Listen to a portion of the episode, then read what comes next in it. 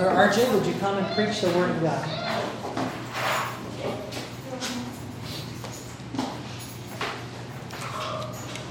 Okay, good morning and welcome po sa ating uh, morning worship. And we appreciate po ang pagiging kabahagi po ninyo. Napakaganda po nung, nung, nung mensahe ng ating ng inawit natin, ang ating pong Panginoon Kristo. He is a man of sorrow. Ang ibig sabihin po noon, especially po sa ating pong mga kabataan, sa ating pong mga bisita, there was a time sa buhay po ng ating Panginoon Kristo nung siya po ay nag-incarnate sa first coming po niya, ang Panginoon Kristo po, there's no beginning and there's no end po sa ating pong Panginoon Kristo. But because of the love of God sa ating po mga tao, God gave His only begotten Son. That whosoever believeth on Him should not perish, but have everlasting life. 2,000 years ago po, ang ating pong Panginoon Kristo ay napako sa krus po ng Kalbaryo kung saan binata po niya ang lahat ng kahiyan at lahat po ng kasalanan ng sanlibutan. Ang Panginoong Kristo po, nadanak po ang kanyang ang dugo sa krus po ng Kalbaryo na ang dugo po ng Panginoong Kristo ay may kapangyarihan na maglinis po ng ating pong mga kasalanan. Yung po ay ginawa ng Panginoong Kristo dahil po sa ating pong mga kasalanan. Dahil tandaan po ninyo, huwag niyo pong kalilimutan, ang ating Diyos po ay hindi lamang po Diyos ng pag-ibig, siya po ay Diyos ng justisya at Diyos ng kabanalan. Every sin that we commit in this world, in our life, would require a penalty. Every sin that we commit sa buhay po natin will pile up penalty before God. But the Lord Jesus Christ bear the penalty ng mga taong mananampalataya sa Kanya if you believe on that. Kaya nga, sa umagang ito, uh, kailangan, ang tandaan niyo po, especially sa mga kabataan natin, ang buhay po natin ay seryosong bagay po.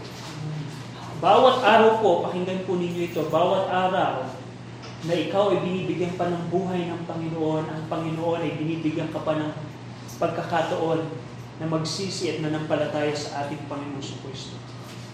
Pagsisi at manampalataya sa Panginoon sa Kristo.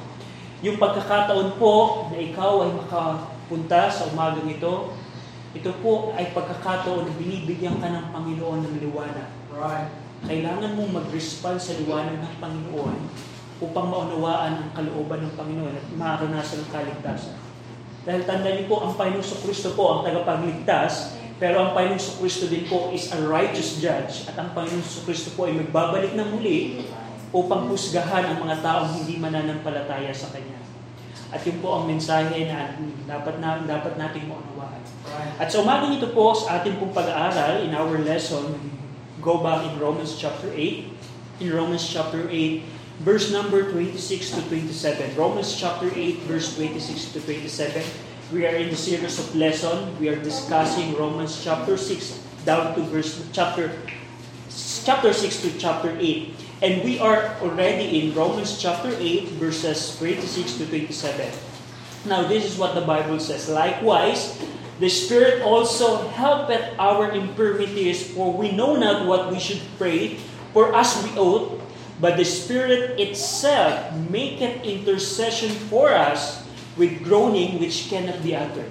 And he that searcheth the hearts knoweth what is the mind of the Spirit, because he maketh intercession for the saints according to the will of God. Shall we pray?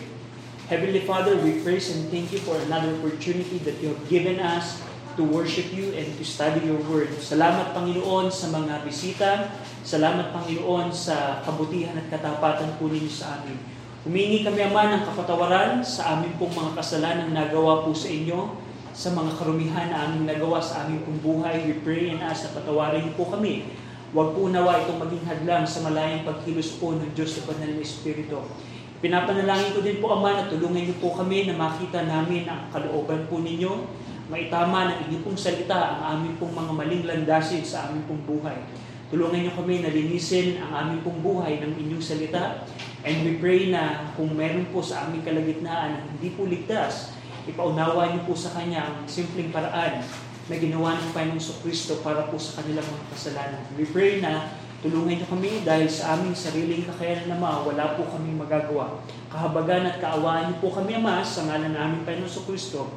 Amen. So, where we are discussing the ministry of the Holy Spirit in the believers, on how the Holy Spirit maketh intercession for us, specifically in prayer. Now, but before that, if we go back in Romans chapter 8, verse 15 and 16, actually ito pong Romans chapter 8, verse 26 and 27, this is the continuation of verse 15 and 16. Because in verse 26, you see the first word, it, it says, likewise. It means it's a connecting word. It means where it was connected. Verse 15 and 16. Now, yung pong verse 17 hanggang verse number 25 na ating pong pinag-aralan in the two previous Sundays, yung po ay side note ni Apostol Pablo sa pagiging anak ng Diyos. Kung paano merong, kung ikaw ay merong spirit of adoption, if you have the spirit of adoption, ikaw ay anak ng Diyos, at kung ikaw ay anak ng Diyos, ikaw ay tagapagmana ng Diyos. And verse 18 hanggang verse 25, yun po ang side note ni Apostle Pablo. Pero, kung papansinin po ninyo, bumalik po si Apostle Paul in discussing what is the ministry of the Holy Spirit sa mga mananampalataya. In verse 15, sabi ni Paul, For ye have not received the spirit of bondage again to fear, but ye have received the spirit of adoption, whereby we cry, Abba, Father.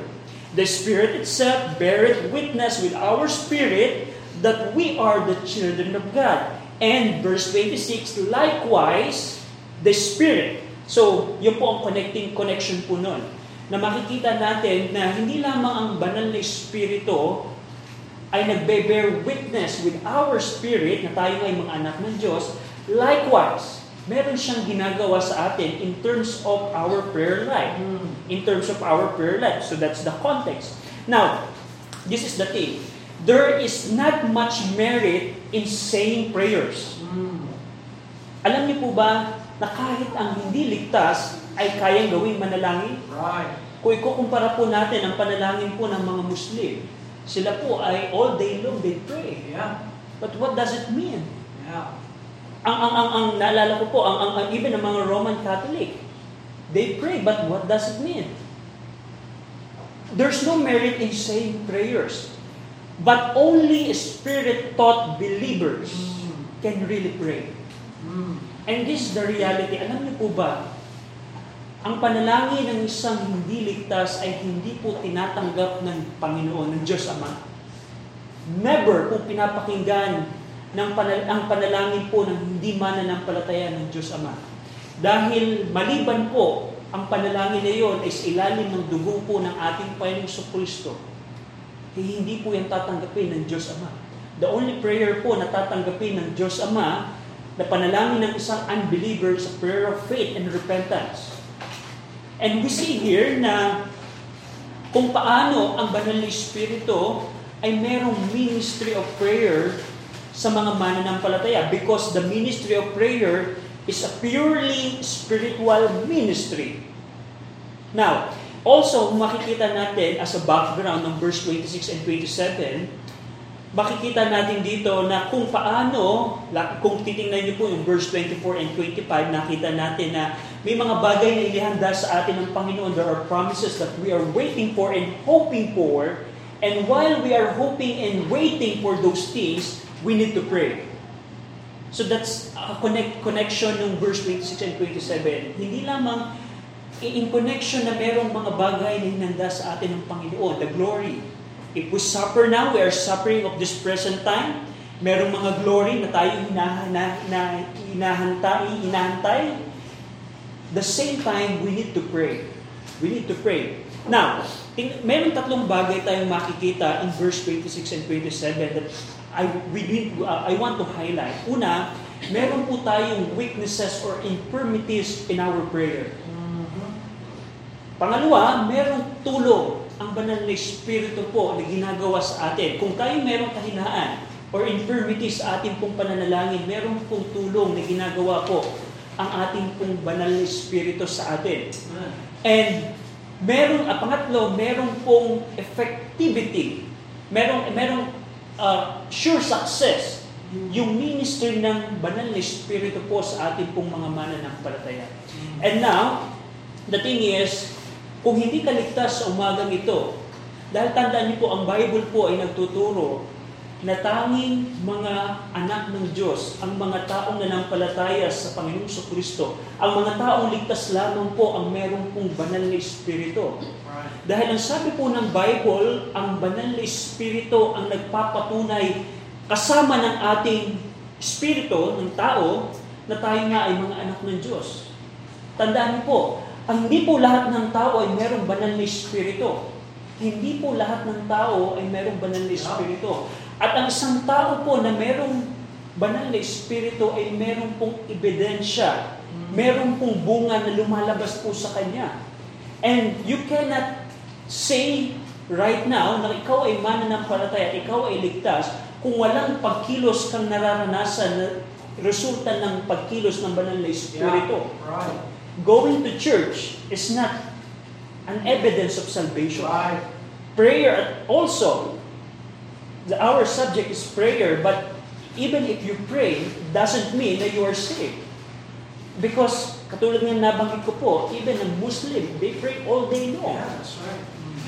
Ang mga traditional Jewish that, that, that are belong to Judaism, they pray all day long.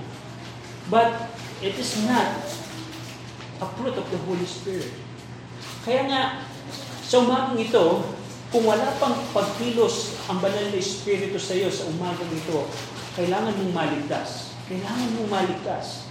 Kailangan mong dumating ka sa pagkakataon na tigilan mong labanan ang Diyos. Mm. Tigilan mong labanan ng Diyos. And that's, stop fighting God. Ang Diyos ay meron pangungusap sa iyo. Kailangan mong makita ang pangungusap ng Diyos sa iyo. Hindi na kalooban mo ang dapat mong sundin, kundi ang kalooban ng Diyos sa iyo. Kailangan dumating ka sa pagkakataon na tatalikuran mo ang iyong kasalanan at aharap ka sa ating Panginoon. Dapat dumating ka sa pagkakataon na tatalikuran mo yung, yung false religion, bitawan ito at manampalataya sa ating Panginoong Kristo.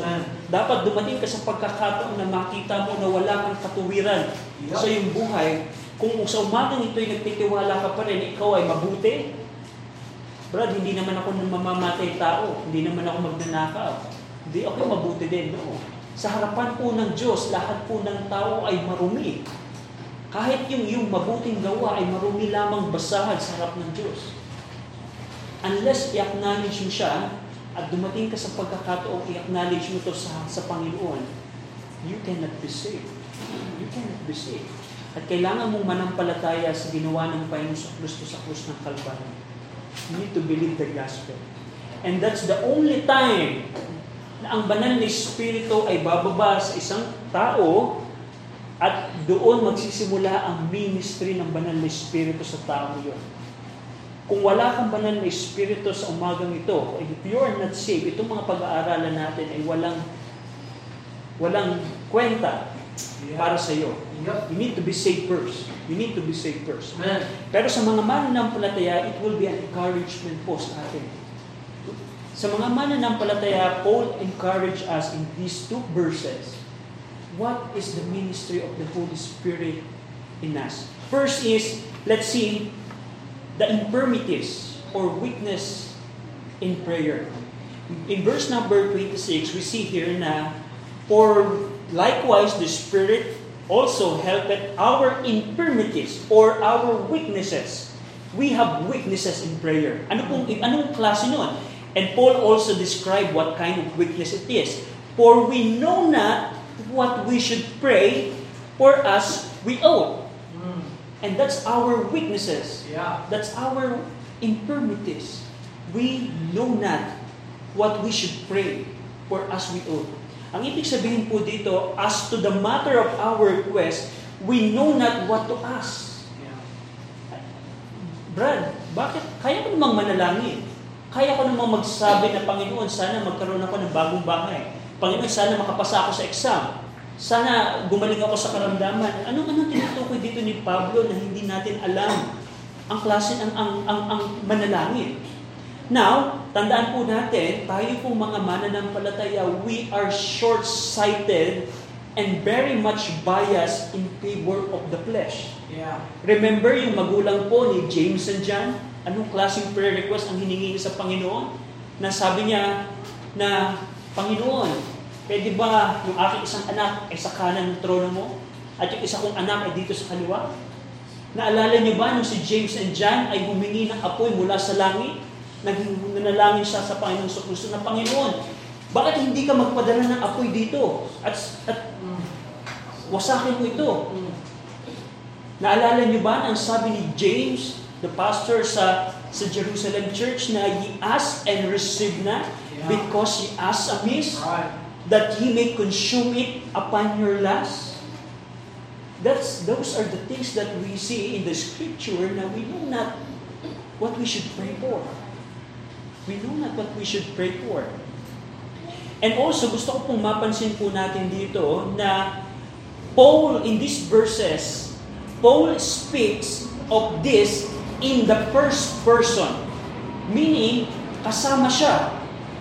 Na sinasabi ni Pablo na mga mananampalataya, hindi natin, kasama ako, Paul says. Paul admit also, he put himself among the rest na we know not what we should pray for. Na kung hindi lamang dahil sa tulong ng banal ng Espiritu, hindi tayo makakapanalangin. And that's the reality. Tandaan po natin, Tandaan po natin, even Apostle Paul ay nanalangin. Naalala niyo po ba, tingnan niyo po in 2 Corinthians, 2 Corinthians chapter number 12, 2 Corinthians chapter number 12, even Apostle Paul admitted that he, he, he doesn't know what he should pray for. In 2 Corinthians chapter number 12, tingnan niyo po, 2 Corinthians chapter number 12, Ate Mikey, pag nakita, ah, Ate Grace, anong page po? Ha? 1,000? Page 1,000. 2 Corinthians chapter 12, verse 7 to 10. Now, this is a kind, this is a prayer request ni Apostol Pablo na hindi niya nakita na ang biyaya ng Panginoon ay sapat sa kanya. Verse 7, 2 Corinthians chapter 12, verse 7, And lest I should be exalted above measure through the abundance of the revelation, there was given to me a thorn in the flesh, the messenger of Satan to buffet me, lest I should be exalted above measure. For this thing I besought the Lord thrice that it might depart from me. And he said unto me, My grace is sufficient for thee, for my strength is made perfect in weakness. Paul continued, Most gladly, therefore, will I rather in my infirmities that the power of Christ may rest upon me. Verse 10, Therefore, I take pleasure in infirmities, in reproaches, in necessities, in persecution, in distresses, for Christ's sake. For when I am weak, then I am strong. And, and that's the manifestation na katulad ni Apostle Pablo, we, we, we don't know what we should pray for. Ang, ang ibig sabihin po nito, mamaya i-detail natin, anong ibig sabihin na we don't know what we should pray for? Specifically kung ano ang kalooban ng Panginoon sa atin. That's the key word. But we're going to detail that. But ano ang tinutukoy po dito ni Pablo in Romans chapter 8 verse 26, the infirmities or weaknesses, we don't know what we should pray for as we ought. And, and, and nakakalungkot po sa ating pong panahon, you can see the spirituality ng isang mananampalataya by his prayer request. Mm. Brad, anong masama kung meron hindi pa maganda na maraming prayer request si kapatid? Yes, wala pong masama doon. Pero you can measure the spirituality ng isang man ng palataya by the prayer request. Meron ba kayong nakita na prayer request sa Bible for good health? Do you see?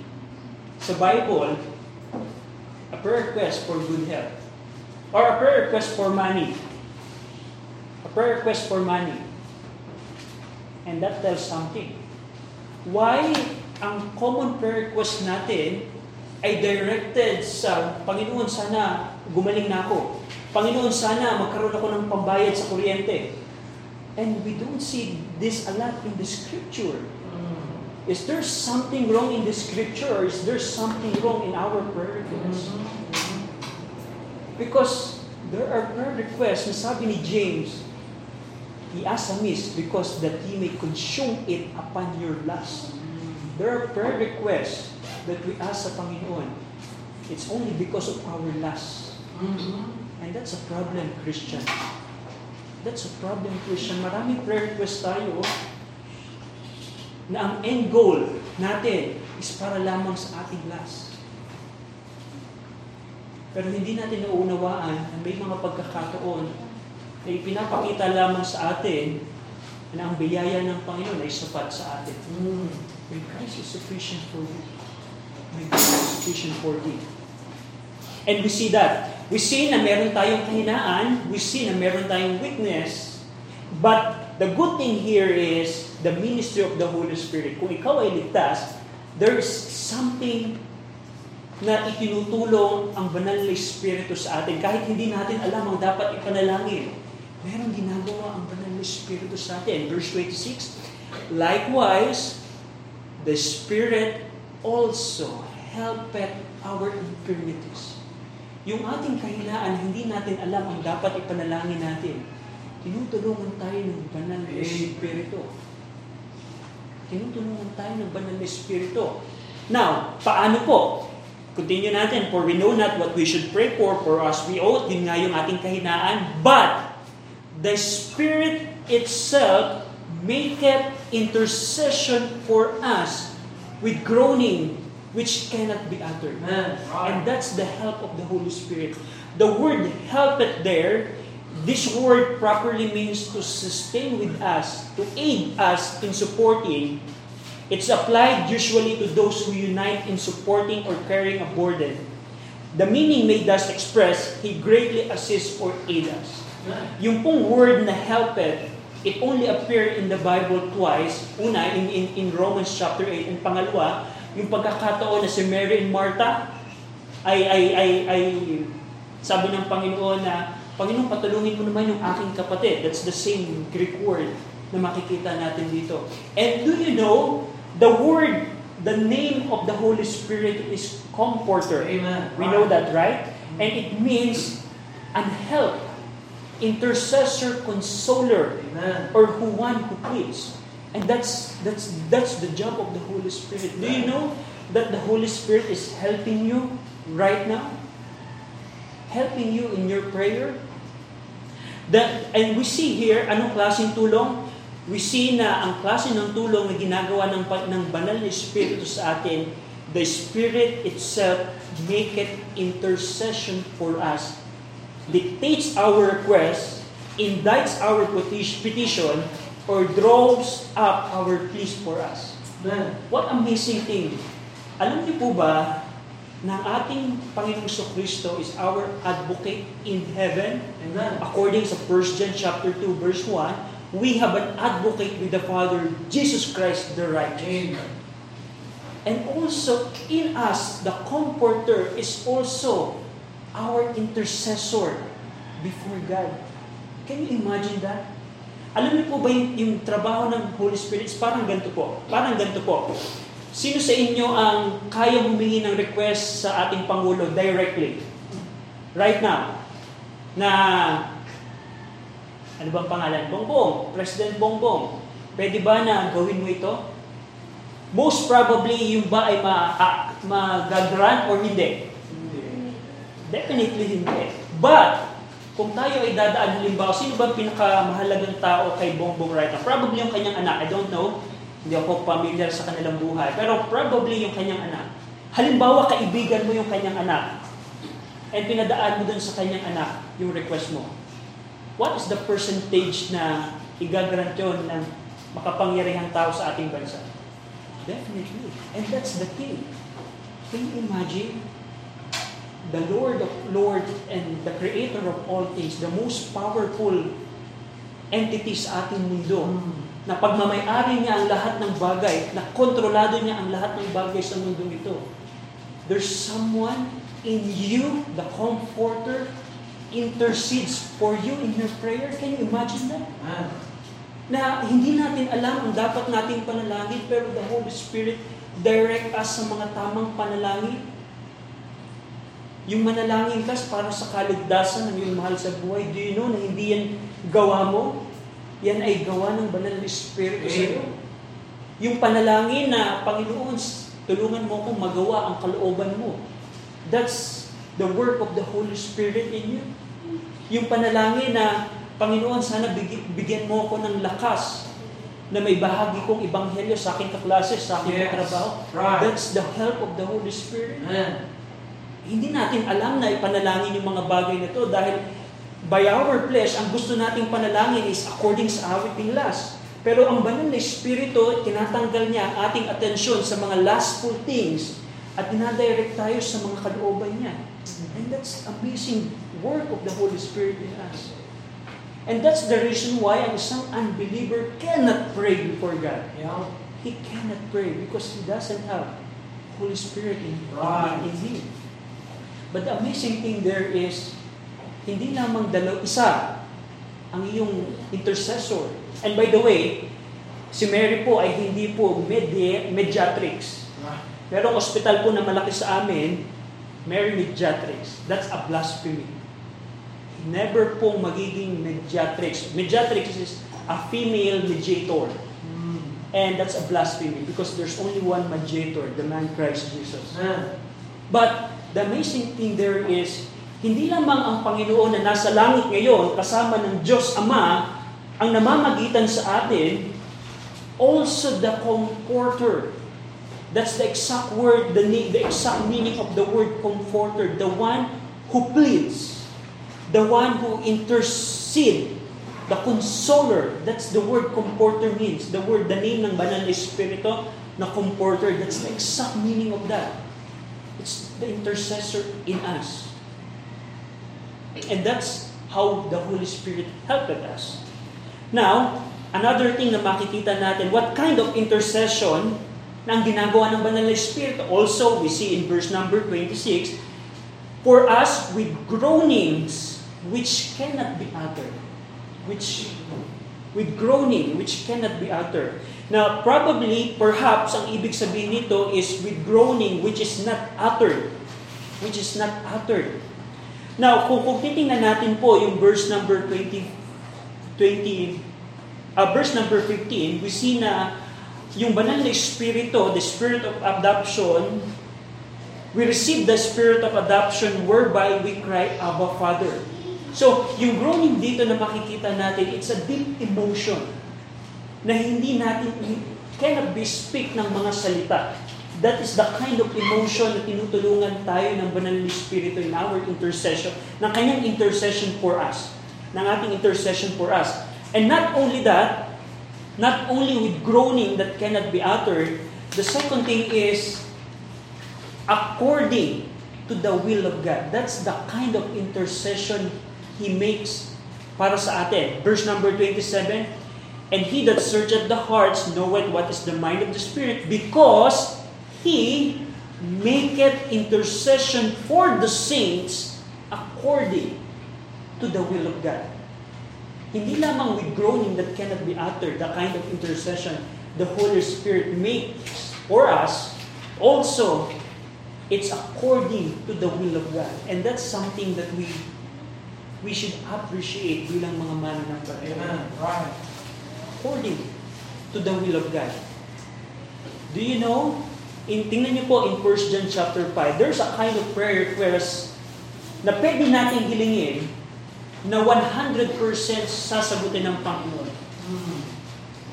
There's a kind of prayer request in the Bible na 100% if we will ask it with in, in faith, ay surely sasagutin ito ng ating Panginoon. In 1 John chapter 5, in 1 John chapter 5, verse number 14, basahin po natin ito ng sabay-sabay. At i-grace ng page po. 1058 po sa sample Bible. 1058, 1 John chapter 5, 1 John chapter 5, and in verse number 14. 1 John chapter 5, verse number 14. Nandiyan na po kayo? Ready? Read. And this is the confidence that we have in Him, that we ask anything according to His will, He He hears us. And that's amazing thing. If we ask according to His will, if we ask according to God's will, He hears us. And sadly, ang nakakalungkot po, and this is the thing, sa maraming mananampalataya, is your prayer, prayer request according to God's will? Is your prayer request according to God's will? Marami po akong, may mga kaibigan po akong mga Kristiyano na nananalangin sila ng trabaho. Na ina-acknowledge nila yung trabaho na na-apply nila na sila'y natanggap, pero may pasok ng linggo ay sagot ng Panginoon. And that's not true. No, it's not. Because ang Panginoon never niyang babaliin ang kanyang salita. Right. na napakasaya pa ng maraming Kristiyano, Brad, salamat, sinagot na ng Panginoon yung prayer request ko. May trabaho na ako, kaso di ako makakapagsimba ngayon eh. Can you imagine that? And in reality, marami tayong prayer request to sing like that.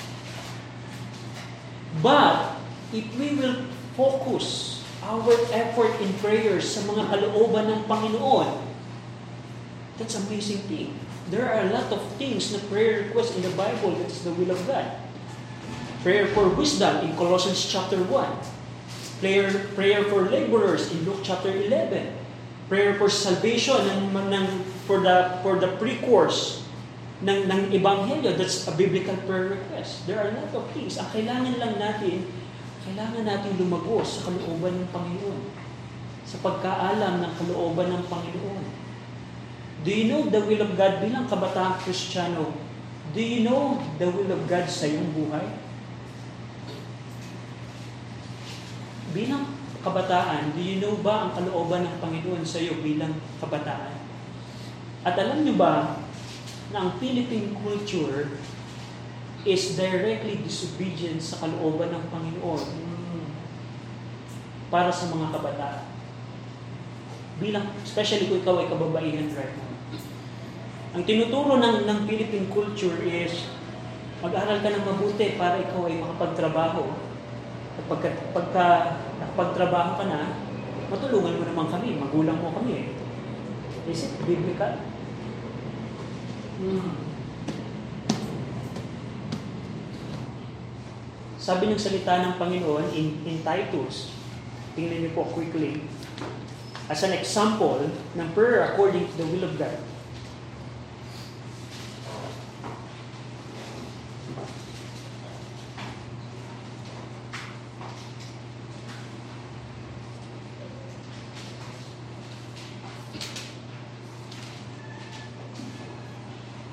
Titus chapter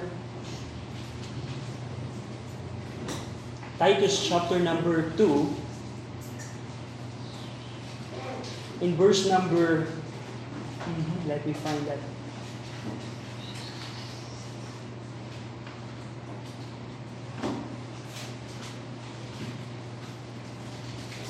Verse number 5 Titus chapter 2 verse number 5 to be discreet Now, the context here in verse number 4 and 5, basahin po natin.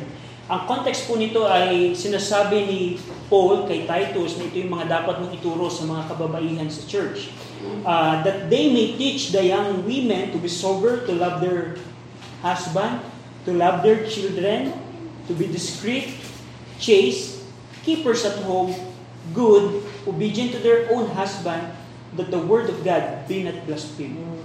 I just want to highlight yung word na keepers at home. Mhm. And basically, that's not the, the culture of the Philippine right now. Na Kapag ka ang isang nanay ay keeper at home, siya yung parang walang pinag-aralan. Mm. Na kung gusto mong maging successful na kabataan bilang babae, kailangan mong dapat, hindi ka dapat matali sa bahay. But, is this, what is the will of God? This is the will of God. This is the Bible. Mm. Let the younger woman marry, bear children, and guide the house. Right. na kung ako ay kabataan at mananalangin ayon sa kalooban ng Panginoon, Lord, can you help me to obey the Bible? Mhm. Can you make me a keeper at home someday? Mhm. Can you make me marry someone that is in the Lord so that we can have children and I, I could guide the house? Mm. That's a prayer request Amen. according to the will of God. Right. But in reality, anong prayer natin? Panginoon, Mm. sana magkaroon ako ng maraming ng trabaho Yeah. na kikita ko ng malaki na may pang gala na ako. Panginoon, sana magkaroon kami ng magandang bahay para yung aking mga pinsan na naiingit sa akin ay makita nila na successful ako. Ah, Panginoon, sana look at your prayer request, Christian. Yes. Is that your prayer request right now? And there are a lot of things na pwede tayong ipanalangin sa Bible. There are a lot of prayer requests na according sa will of God. And that's the work of the Holy Spirit. If the Holy Spirit can work in you freely, what does it mean? Ang ibig sabihin po nun, kung ikaw ay spiritual, pamalagian, kung may mga pagkakataon, tandaan niyo po, kung may mga pagkakataon na ikaw ay kristyanong karnal, ang banal na espiritu ay hindi nakakakilos sa iyo. That's the, that's the fact. That's the reality ng ating buhay. But the, the good thing here in, sa ating lesson, the kind of intercession na ginagawa ng banal na espiritu, hindi lamang groaning, which cannot be uttered, also according to the will of God. According to the will of God. And lastly, paano natin masisigurado na tagumpay ang pamamagitan ng banal na Espiritu sa atin? There are three things na makikita tayo dito. First is, verse 27, And He, which is God, that searcheth the heart, knoweth what is the mind of the Spirit. We know in Jeremiah 17.10, sabi ng Panginoon, I the Lord search the heart. I try the reins, even to give every man according to his way, and according to the fruit of his doing. In Matthew chapter 6, verse 8 also, sabi ng, ng, ng, ng Bible, For your Father knoweth what things ye have need of before you ask Him.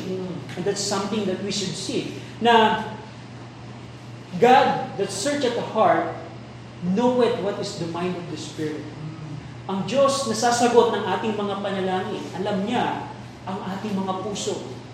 And in reality, alam din ng Panginoon ang ating mga pangangailangan. The only uh, factor na lamang na kailangan hinahanap ng Panginoon sa atin is kung tayo ba ay hihingi na ayon sa kalooban ng Panginoon ng may pananampalataya, ng may pananampalataya. Also, we see here na God knows what is the mind of His own Spirit in us.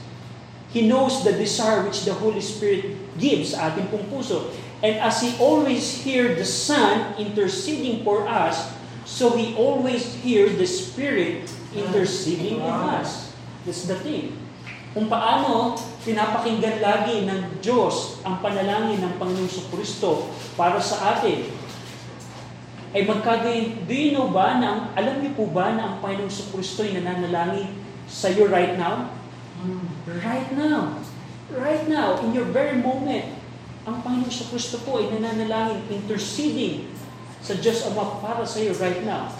And also the Holy Spirit is interceding for you as we see in our lesson. And we see here na alam ng Panginoon yun nasa pag-iisip or in the mind of the Holy Spirit in us. Because the third thing, the third reason of the effectivity of Holy Spirit intercession is it's also because His intercession is according to the will of God. It's according to the will of God. It's according to the will of God. Now, the, ang, ang, ang kailangan na lamang natin gawin bilang mga mananampalataya is una, bilang challenge po sa umaging ito sa mga Kristiyano, let, let us examine our prayer requests. Is it according ba sa kalooban ng Panginoon pa rin? O ito ba ay according sa aking last? Dahil sabi ng Bible, may mga panalangin pala na hindi ko makuha-kuha. I-ask and i-receive na. Because you ask amiss. Maaring ganun. And I tell you, bilang mahigit sampung taong kristyano, ang dami ko pong panalangin Uh, I ask and I, I receive not because I ask amiss. And that's a sad thing na as I I I, I remember it back, I, I na, napagtanto ko na yan. It's because of my last lamang. And sadly, bilang mga Kristiyano, kailangan natin i-focus, i-review ang ating mga prayer requests. Kaya pala hindi pa sinasagot ng Panginoon ito. Maaaring according na lamang ito sa aking last. Pangalawang makita natin, kailangan natin, I- I'm not telling na masama manalangin sa kalusugan. Don't get me wrong po. Dahil ako po'y nananalangin sa kalusugan, pero I don't focus my prayer sa mga bagay na yun. Because as we see in our pre- our previous lesson, na may mga bagay na inihanda ang Panginoon sa atin. Na kailangan i-focus ko yung aking prayer sa mga eternal things kumpara sa mga temporary things ng mundo nito. Pangalawang makita natin is kailangan natin bilang Kristiyano lumago sa kalooban ng Panginoon. Kailangan nating lumago sa kalooban ng Panginoon. In Romans chapter 12, verse 1 to 2, may paraan po para malaman ang kalooban ng Panginoon. Alam niyo po ba na hindi natin by default alam ang kalooban ng Panginoon sa atin? Hindi yung ibig, hindi po ibig sabihin na ikaw ay naging Kristiyano ngayon, alam mo na kagad ang kalooban ng Panginoon. It's not like that. Ang kalooban ng Panginoon po ay nakakamit sa pag-aaral po ng salita ng Panginoon. Pag-aaral at pagtatry sa pamagitan ng salita ng Panginoon lang lang na lahat ng bagay. Katulad po ng nabanggit ko, tulad ng nabanggit ko po kanina, yung, yung Philippine culture natin is it's not biblical as well. It's not biblical. Na, na uh, the Philippine culture is kato, kung ikaw ay magulang, kailangan mo mag-invest sa iyong mga anak para pagtanda mo, maririp mo yung investment mo sa kanila. Kaya may mga, mga magulang na nag-iibang bansa, tinatanggal nila ang kanilang responsibilidad bilang spiritual father. How can you be a spiritual father kung wala ka doon Yep. sa, sa scenario? Right. Kaya maraming pagkakataon na maraming tatay na nag-iibang bansa dahil they want to invest sa kanilang mga anak. Pero hindi naman yun yung kalooban ng Panginoon. We need to grow sa kalooban ng Panginoon. You examine yung iyong sitwasyon right now na Panginoon. Ito bang trabaho ko right now ay kalooban ng Panginoon? Ito bang aking career path, aking pag-aaral ay kalooban ng Panginoon? Ito ba'y kalooban ng Panginoon? Ito bang trabaho ko? Ito bang mga kaibigan ko ay kalooban ng Panginoon? We examine tho- those things at kailangan natin lumago sa kalooban ng Panginoon. And lastly, kung wala katulad na nabanggit ko po kanina, kung wala kang banal, kung wala kang banal na espiritu right now, these things are nothing for you right now. Hindi mo makikita ang pagtulong ng banal na espiritu dahil kung wala kang banal na espiritu, kung wala kang banal na espiritu right now, itong mga bagay na to is void para sa iyo. Kailangan maligtas ka. Kailangan manampalataya ka sa ating Panginoon sa Kristo bilang Panginoon ng tagapagligtas. Tanda, tulad na nabanggit ko po sa inyo, mga kabataan, ang buhay po natin ay maikli lamang. Ang sabi ng Bible, our life is like in a vapor, in a vapor. It's even a vapor that appeared for a little time and then vanish away. Don't waste your time sa mga bagay ng mundo nito. This is the real thing. And you need to be saved. Tayo pong lahat ay manalangin. Shall we pray?